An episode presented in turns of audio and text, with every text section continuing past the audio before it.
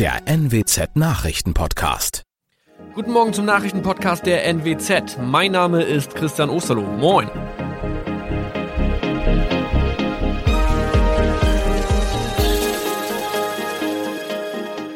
Und das sind unsere regionalen Nachrichten am Morgen. Die Grünen wollen Moorstraße in Oldenburg umbenennen. Viereinhalb Jahre Gefängnis für Falschgoldhandel. Und Landkreis Kloppenburg meldet ersten Omikron-Fall. Der Name Moorstraße könnte laut den Oldenburger Grünen rassistisch aufgefasst werden. Deshalb fordern diese eine Umbenennung. Die Straße wurde allerdings nach Hermann Moor benannt, einem der ersten Siedler in der Gegend. Um Missverständnisse auszuschließen, beantragen die Grünen eine Änderung in Hermann Moor Straße.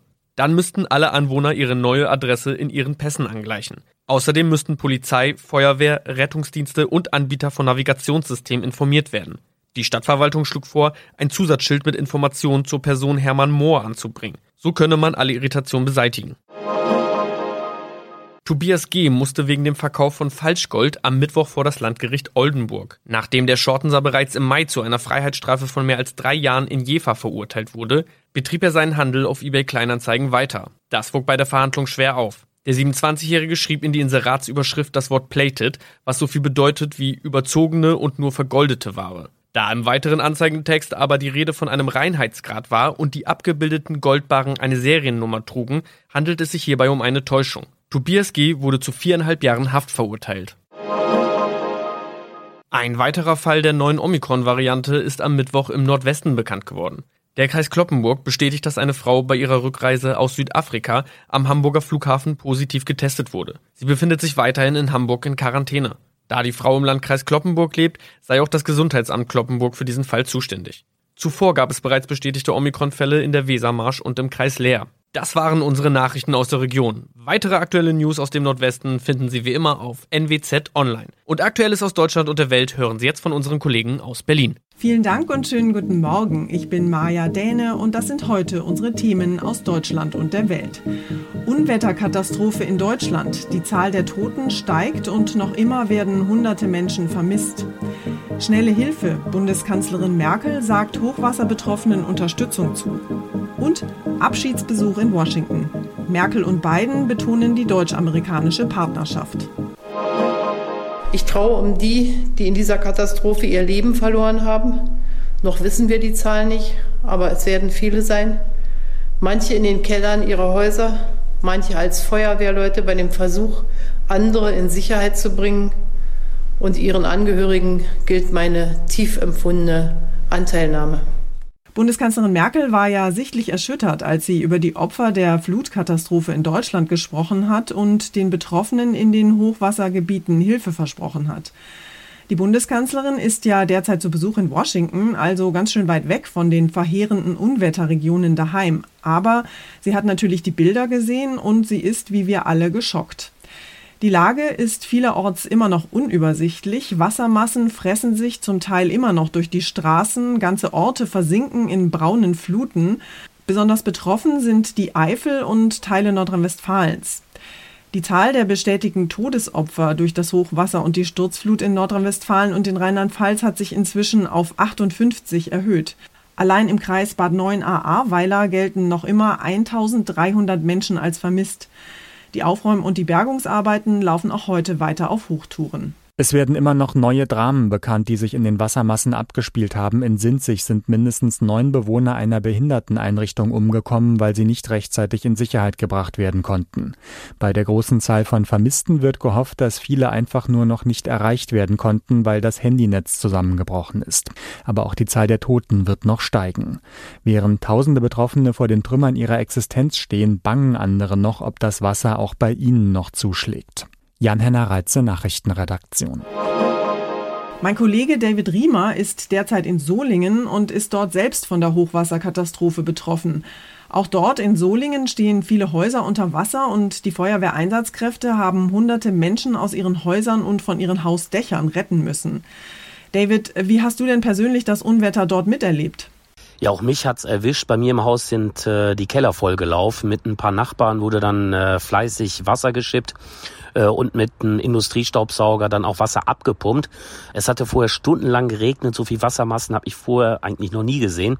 Uns hier im Haus hat es im Vergleich zu anderen Menschen in Solingen, aber auch in NRW kaum erwischt, denn wir konnten die letzte Nacht ja relativ sorglos im eigenen Bett verbringen. Wie sieht es denn jetzt in deiner Nachbarschaft aus? Also hier in Solingen gibt's etliche Häuser, die direkt an Flüsse oder Bäche gebaut sind. Bei denen stand oder steht das Wasser im Moment immer noch in den Häusern. Die Feuerwehr hat kaum Chancen, sich gegen die Wassermassen durchzusetzen. Da geht im Moment nur eins, Leute da rausholen, in Sicherheit bringen und abwarten, bis das Wasser langsam wieder zurückgeht. Wie schaffen es die Einsatzkräfte eigentlich, die Menschen da rauszuholen? Ja, dazu hat die Feuerwehr Drehleitern, Boote, aber auch Bojen eingesetzt, um Menschen aus Wohnungen und Häusern zu befreien. Die Einsatzkräfte haben da zum Teil ihr eigenes Leben riskiert bei der Rettung anderer Menschen. Die Einsatzkräfte hier in Solingen sprechen inzwischen selbst von einem Jahrhunderthochwasser, wobei man sagen muss, hier im Bergischen Land sind die Menschen eigentlich viel Regen gewöhnt. Doch das, was da in den letzten Stunden oder seit gestern runtergekommen ist, das war der totale Wahnsinn. Dankeschön, David in Solingen. Pass auf dich auf. Nach den Katastrophenunwettern fragen sich natürlich inzwischen auch viele Menschen nach den Ursachen für solche Extremwetterlagen. Wissenschaftler befürchten, dass es in Zukunft wohl öfter solche Wetterlagen geben könnte, weil der sogenannte Jetstream durch den Klimawandel schwächer wird, ziehen nämlich solche Unwetter nicht mehr so schnell weiter. Ina Heidemann, welchen Einfluss hat denn die globale Erwärmung auf solche Wetterereignisse? Ja, vor allem zwei Effekte der Klimaerwärmung nehmen Einfluss auf die Häufigkeit solcher extremen Starkregenereignisse. Das sagt Peter Hoffmann vom Potsdam Institut für Klimafolgenforschung. Zum einen verdunstet bei höheren Temperaturen mehr Wasser und die wärmere Atmosphäre kann mehr Feuchtigkeit speichern. Das begünstigt besonders hohe Niederschlagsmengen. Zum anderen bleiben Wetterlagen länger über einer Region. Das schafft extreme Bedingungen. Das Problem ist gar nicht die Wetterlage an sich, sondern dass die über lange Zeit bestehen bleibt, sagt Hoffmann. Bundeskanzlerin Merkel hat die Unwetterkatastrophe ja, wie gesagt, aus der Ferne miterlebt. Sie ist derzeit zu Besuch in Washington. Gestern ist sie im Weißen Haus von US-Präsident Joe Biden empfangen worden. Die Flutkatastrophe hat bei den Gesprächen natürlich vor allem den Klimaschutz vorne angestellt. Auf der Tagesordnung standen aber noch viele andere wichtige Themen. Unsere Korrespondentin Tina Eck ist für uns dabei in Washington beim Abschiedsbesuch der Kanzlerin. Tina, die Unwetterkatastrophe hat ja sicher auch die Gespräche in Washington überschattet, oder? Äh, ja, unbedingt. Äh, Merkel war sichtlich geschockt und erschüttert über die Katastrophe und sie war so weit weg. Und mein tief empfundenes Beileid gilt allen, die in dieser Katastrophe Angehörige und Freunde verloren haben oder die jetzt noch um Vermisste bangen. Sie hat Hilfe von Bund und Ländern versprochen und äh, dann bei den Gesprächen kam natürlich Klimawandel zur Sprache. Den dürfe man trotz Pandemie nicht vergessen, hat Merkel gewarnt und dann gelobt, dass die USA jetzt wieder ambitioniert beim Klimaschutz mitmachen. Und Biden, der hat ja immer sehr viel Mitgefühl. Auch er äußerte sein Beileid und sein Entsetzen. Präsident Biden hat der Kanzlerin ja den roten Teppich ausgerollt und sie mit militärischen Ehren und Dinner im Weißen Haus empfangen. Ist das jetzt vielleicht der Weg zurück zu einem Neuanfang der Beziehungen? In der Amtszeit von Präsident Trump war es ja ein bisschen ruppig zugegangen zwischen Deutschland und den USA.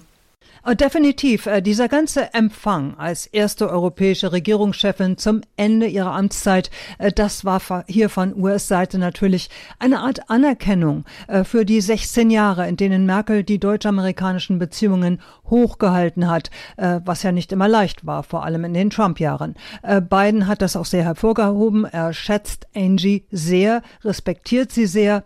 Aber beide sind klar und offen genug, um keine Angst vor großen Themen zu haben. Man kam ja schließlich zusammen, um miteinander zu reden. Was waren denn die Hauptpunkte bei dem Gespräch mit beiden? Ja, eine große Palette. Klimawandel, Handel, Zölle, China, Russland, Ukraine, Iran, Afghanistan und natürlich Nord Stream. Es ging auch um gemeinsame Klimaanstrengungen, Kampf gegen Terror, künftige Pandemien und Autokraten und auch um gemeinsame Impfprogramme, neue Technologien und Infrastruktur. Dankeschön nach Washington, Tina. Unser Tipp des Tages heute für alle, die an diesem Wochenende im Auto in die Ferien starten. In vielen Bundesländern haben Schülerinnen und Schüler ja bereits Sommerferien und an diesem Wochenende starten jetzt auch Hessen, Rheinland-Pfalz, das Saarland und Teile der Niederlande in die Ferien. Das heißt, auf den Autobahnen könnte es ganz schön voll werden. Der ADAC rechnet an diesem Wochenende mit Staus in ganz Deutschland und wir haben deshalb mal mit Katharina Luca vom ADAC gesprochen und sie gefragt, wie man möglichst stressfrei fahren kann und ohne Riesenverspätung am Urlaubsort ankommt. Frau Luca, auf welchen Strecken oder vielleicht auch an welchen Reisetagen wird es denn besonders voll an diesem Wochenende? An diesem Wochenende sind schon neun Bundesländer in den Ferien. Das heißt, man braucht eigentlich überall in Richtung Sommerurlaub jetzt ein bisschen mehr Zeit, denn die Hauptreiserouten sind tatsächlich überlastet. Wer flexibel ist, sollte versuchen, sich ruhigere Alternativrouten zu suchen oder auf einen weniger frequentierten Reisetag auszuweichen, also zum Beispiel Dienstag oder Mittwoch. Wie verhalte ich mich denn am besten, wenn ich im Stau stehe, wenn es nur Stop and Go vorwärts geht? Ganz wichtig im Stau, beziehungsweise schon bevor der Stau entsteht, also bei stockendem Verkehr, müssen Autofahrer die Rettungsgasse bilden. Das ist besonders wichtig, wenn nämlich der Stau aufgrund eines Unfalls zustande gekommen ist, dann müssen die Rettungskräfte schnell durchkommen und dann ist der Stau am Ende auch schneller wieder vorbei. Außerdem ist es tatsächlich so, dass ständiges Spurwechseln eher dazu führt, dass es noch zu mehr Staus kommt und die Unfallgefahr ist bei zu dichtem Auffahren und bei ständigem Spurwechsel im Stau tatsächlich höher. Tipps für die Urlaubsreise im Auto an diesem Wochenende. Dankeschön, Katharina Luca vom ADAC. Und zum Schluss geht es hier bei uns um Bullen, Kühe und einen Prinzen im Glück. Prince Charles, ältester Sohn der Queen und ewiger Thronfolger, ist zwar kein feuriger Stierkämpfer, aber beim Besuch einer Landwirtschaftsschau hat er heldenhaft und völlig furchtlos einem 1500 Kilo schweren Bullen die Stirn geboten. In Begleitung seiner Gattin, Herzogin Camilla, durfte er in Nordengland diverse preisgekrönte Rinder begutachten und mit den Züchtern vor Ort fachsimpeln. Allerdings hat sich seine Majestät dann einen kleinen Fehltritt geleistet und ist aus Versehen in einen dicken, fetten Kuhfladen getreten. Die Bauern im königlichen Gefolge waren darüber aber nicht etwa peinlich berührt, sondern völlig begeistert. Shit am Schuh, das bringt nämlich Glück, so oder so ähnlich lautet jedenfalls eine alte britische Bauernregel. Welches Schuhwerk seine königliche Hoheit getragen hat, Gummistiefel oder feine Lederboots, das ist übrigens nicht bekannt. Das war's von mir für heute. Ich bin Maja Däne und wünsche Ihnen ein schönes Wochenende. Tschüss und bis Montag.